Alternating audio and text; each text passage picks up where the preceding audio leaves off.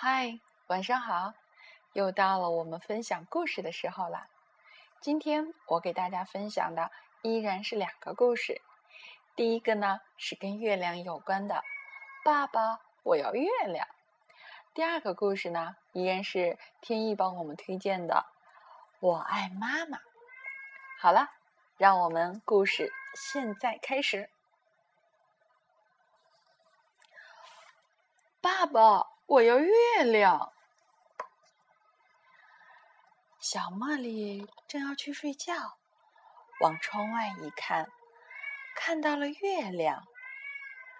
月亮看起来好近，小茉莉心里想：能跟月亮玩一玩该多好！就伸手抓月亮。但是不管他把胳膊伸得多长，就是抓不到月亮。小茉莉对爸爸说：“爸爸，请你把月亮拿下来给我。”爸爸找来一架好长好长的梯子，他把好长好长的梯子抬到好高好高的高山前面。